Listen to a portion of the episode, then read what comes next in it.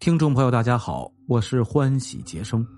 咱们上集说到啊，侦查员邓海安让老郭呢想一想，他近九个星期的星期天啊都干了些什么，能不能把休息日白天再干些什么回忆一下？为什么这么问呢？因为最后啊，跟郭琼文聊下来，认为可能是他身边亲近的人干的。而且呢，时间只能是在白天，有可能顺手得到郭琼文的钥匙。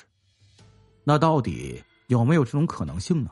会不会问出有价值的线索呢？请您继续收听《刑事案件奇闻录之指甲奇案》第二集。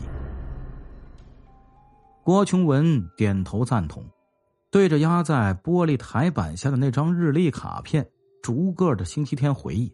最后说呀，九个星期天里有三个是在银行加班，其余日子在家里休息。但他想不通的是，如果有这种可能，家人又是通过什么手段获取钥匙、拿出配置后，又在他毫无察觉的情况下重新放回去的呢？须知他白天是没有午睡习惯的，这九个星期天他根本没午休过。另外，自幼良好的家教使他养成了夏天即使在家也不会打赤膊的习惯，很难想象有人从他的衣服里面取下钥匙而不被发觉。侦查员研究后啊，决定不管郭琼文本人是怎么回忆的，还是按照正常的思路对此进行调查。所谓正常的思路，那就是去找锁匠。四个侦查员分为两路。分别跟郭琼文供职银行和戴家宅两处地点周围地段的所有锁匠逐个进行了接触。之所以只需调查周边地段的锁匠，是因为不管是银行的同事还是家人偷配钥匙，他们只能在最短的时间里完成，以防郭琼文察觉呀。当时上海公安机关已经把修锁配钥匙的锁匠行业。列入了特种行业，所有的锁匠必须经公安局审查后，方可向工商部门申请营业执照。因此，一般来说，这些锁匠都是比较靠得住的人。而且呀，作为特种行业从业者，他们跟警察打交道比其他行业的人要多，有的还跟刑警熟识。所以啊，这种调查就不必多费口舌。到了锁匠的摊头上，没有废话。开门见山就可以了解什么什么日子，是否有什么什么样的人前来配置过柜门钥匙。当时根据公安局的规定，锁匠对于配置钥匙的情况啊都是有记录的，不是对顾客实行实名登记，而是对钥匙坯子进行记录。因为钥匙坯子呀，当时属于控制物资，只有锁匠才能购买，他们在使用时呢也需进行记录。以作为再次进钥匙坯子的依据，而顾客是不能向锁匠直接购买坯子的，以防偷配钥匙进行违法犯罪活动。这种制度给侦查工作带来了方便。两路侦查员一共调查了十七名锁匠，查阅了营业记录。戴家宅那里的七个锁匠摊啊，这两个月的星期天均无人前来配置柜门钥匙。银行那边的十个锁匠，在这两个月的工作日里，有人配置过柜门钥匙，但没有侦查员感兴趣的对象。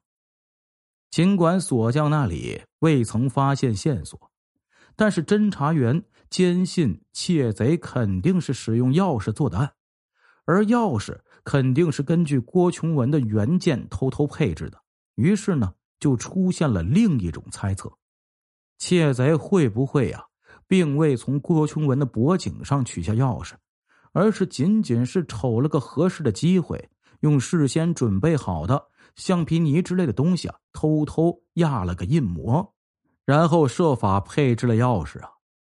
于是请来了分局治安科分管特种行业的老苏，向其当面请教是否存在这种可能性。老苏说呀，根据规定。锁匠是不能向拿着橡皮泥之类的东西前来配置钥匙的顾客提供服务的。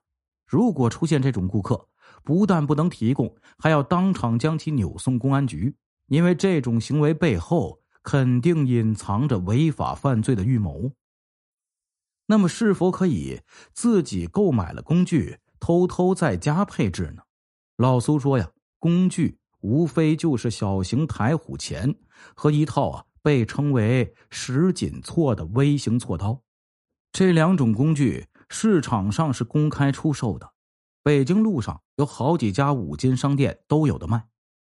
问题是我们对于钥匙坯子的供应是严格控制的，锁匠不可能向任何顾客出售钥匙坯子。如果说有哪个锁匠违反这个规定的话，不但要吊销营业执照，严重的还要负刑事责任。所以没有哪个锁匠会这样做。如果有，凭着你们这种调查也难以查到，因为既然他明知故犯，怎么会向你们承认有这种情形呢？老苏的这番话，相当于向四位侦查员兜头浇了一勺冷水呀！众人倒抽一口冷气之后，都意识到，通过锁匠查摸线索，恐怕没指望了呀。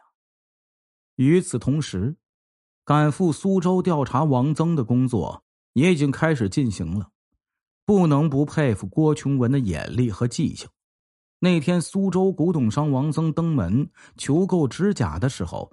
出示了一纸当地派出所的证明，王增并未把证明递给郭琼文，而只是展开后让郭琼文的目光在上面稍一浏览。但郭琼文就在那极其短暂的几秒钟时间里，不但看清了对方的姓名确实叫王增，而且还辨认清楚了那枚底下落款处不甚清楚的印章，是苏州关前街派出所的。案发后，郭琼文向侦查员这么一说，赴苏州调查的那一路啊，知人君、老陈、小黄三人就省力多了。三个侦查员抵达苏州后，直接去了关前街派出所。可是派出所一查，今年七月间开出的证明存根，却没有找到王增这个名字。侦查员正担心郭琼文会不会看错了的时候。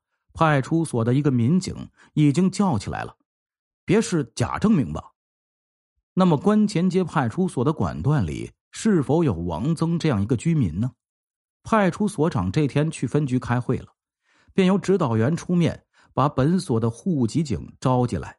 当下就有一个姓姜的户籍警说呀，他知道这么一个人是属于他那管段里的。王增，苏州本地人，出身商人家庭。其已故老爸王佑昌是苏州城里有点名气的古董掮客，就是现在称之为中介人的那个行当。王佑昌对古董鉴定很有研究，晚年被苏州古玩业尊为十大鉴定师之一。尽管苏州当时只能算是中等城市，但鉴于其历史的悠久，民间的古董收藏风一直很盛。对于历代古玩能够说得出子丑寅卯的人，可以说呀车庄周在。所以，被行业尊为十大鉴定师的角色，那肯定是一流专家级的人物了。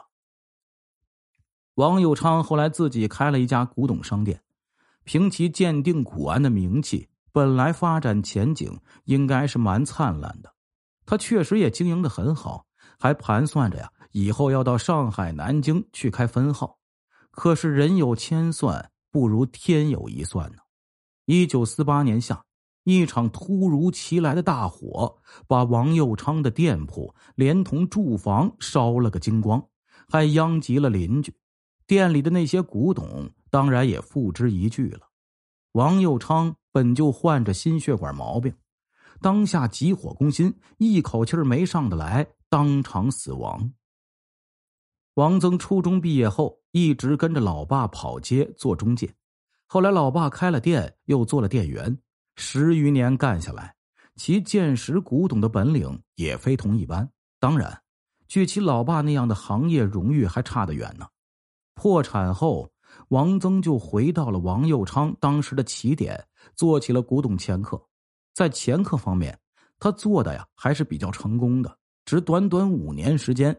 就积蓄了一笔钱钞，他一心要走老爸未曾走完的道路，便于去年在福茂巷开了一家只有一个门面的小小古玩店铺，用的还是当年王佑昌的字号“鉴真斋”。在户籍警老姜的印象中，王增是一个有点胆小的人。家庭出身和本人虽然不是无产阶级，那当时成分是很重要的呀，但也算不上剥削阶级分子。解放后的历次政治运动中，其表现也属不错。公安找他调查反革命分子的历史情况，他如实提供；街道找他呀买爱国公债，他如数认购；工商局、民政局劝募，他都响应。在经营方面，也没听说过有坑蒙拐骗的劣迹。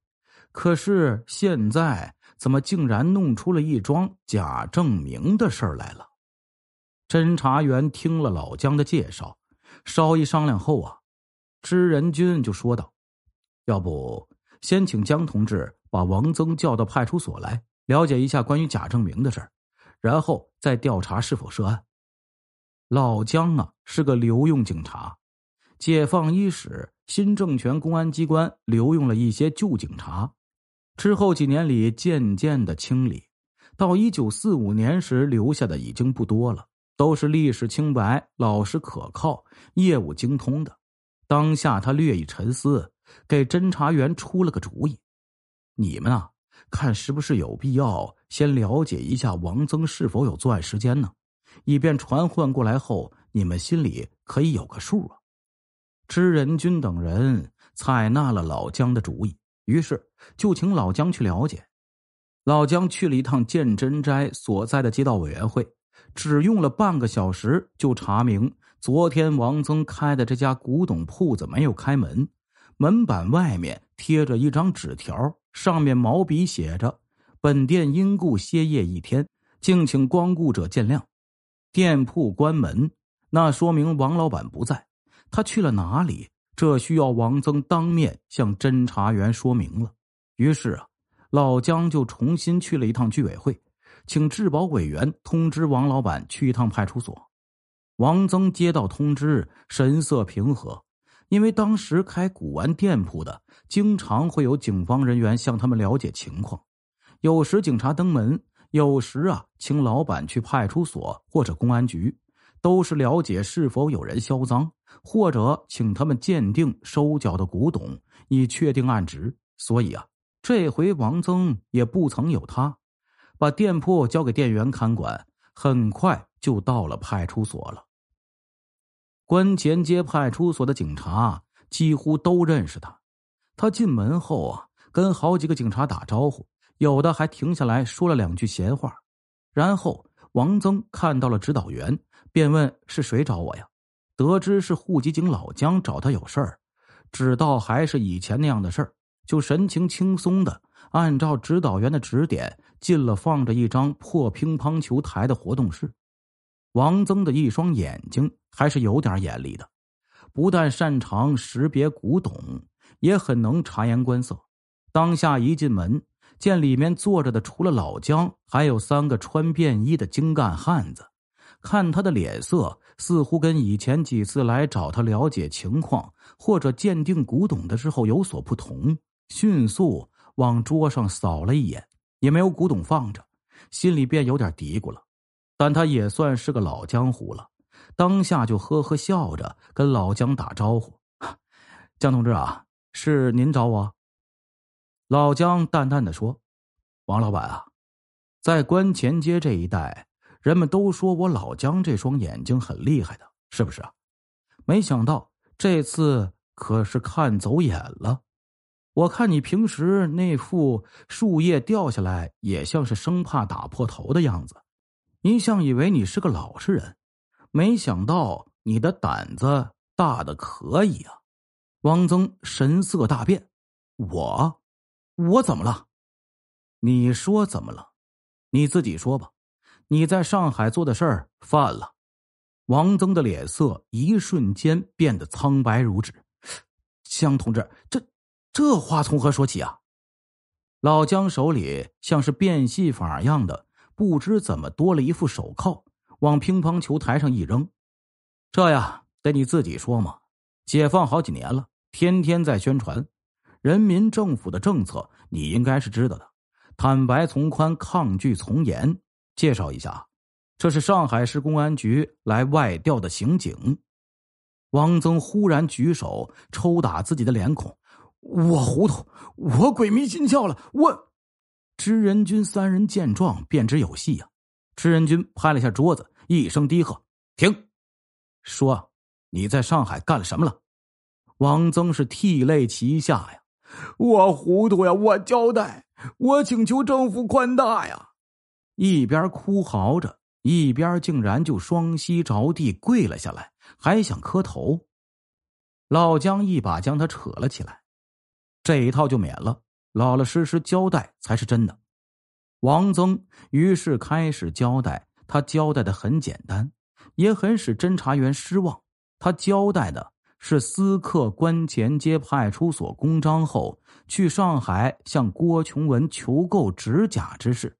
于是啊，侦查员就要问他：“那你昨天关门歇业上哪儿去了呢？”王增说：“他昨天啊是去昆山给老丈人祝寿了。老丈人八十大寿，他这个女婿肯定要去祝贺一下的。不信你们可以去调查呀。昨天那里有那么多人都看到我的。那么到上海去找郭琼文求购指甲，又是怎么回事呢？”你是从哪里知晓郭琼文有指甲的？又是怎么知道郭琼文住在上海义庙区戴家宅的呢？听众朋友，咱们今天的故事呢就讲到这里了。这一路刑警啊，去调查之前这个去求购指甲的王增，那最后呢，他只承认到啊，他私刻公章的这个事儿。然后他到底怎么知晓的指甲啊？他歇业。他说他是去给老丈人祝寿了，这是不是真的呢？原因在何呢？请您明天继续收听，感谢您的支持与帮助，同时感谢您的收听。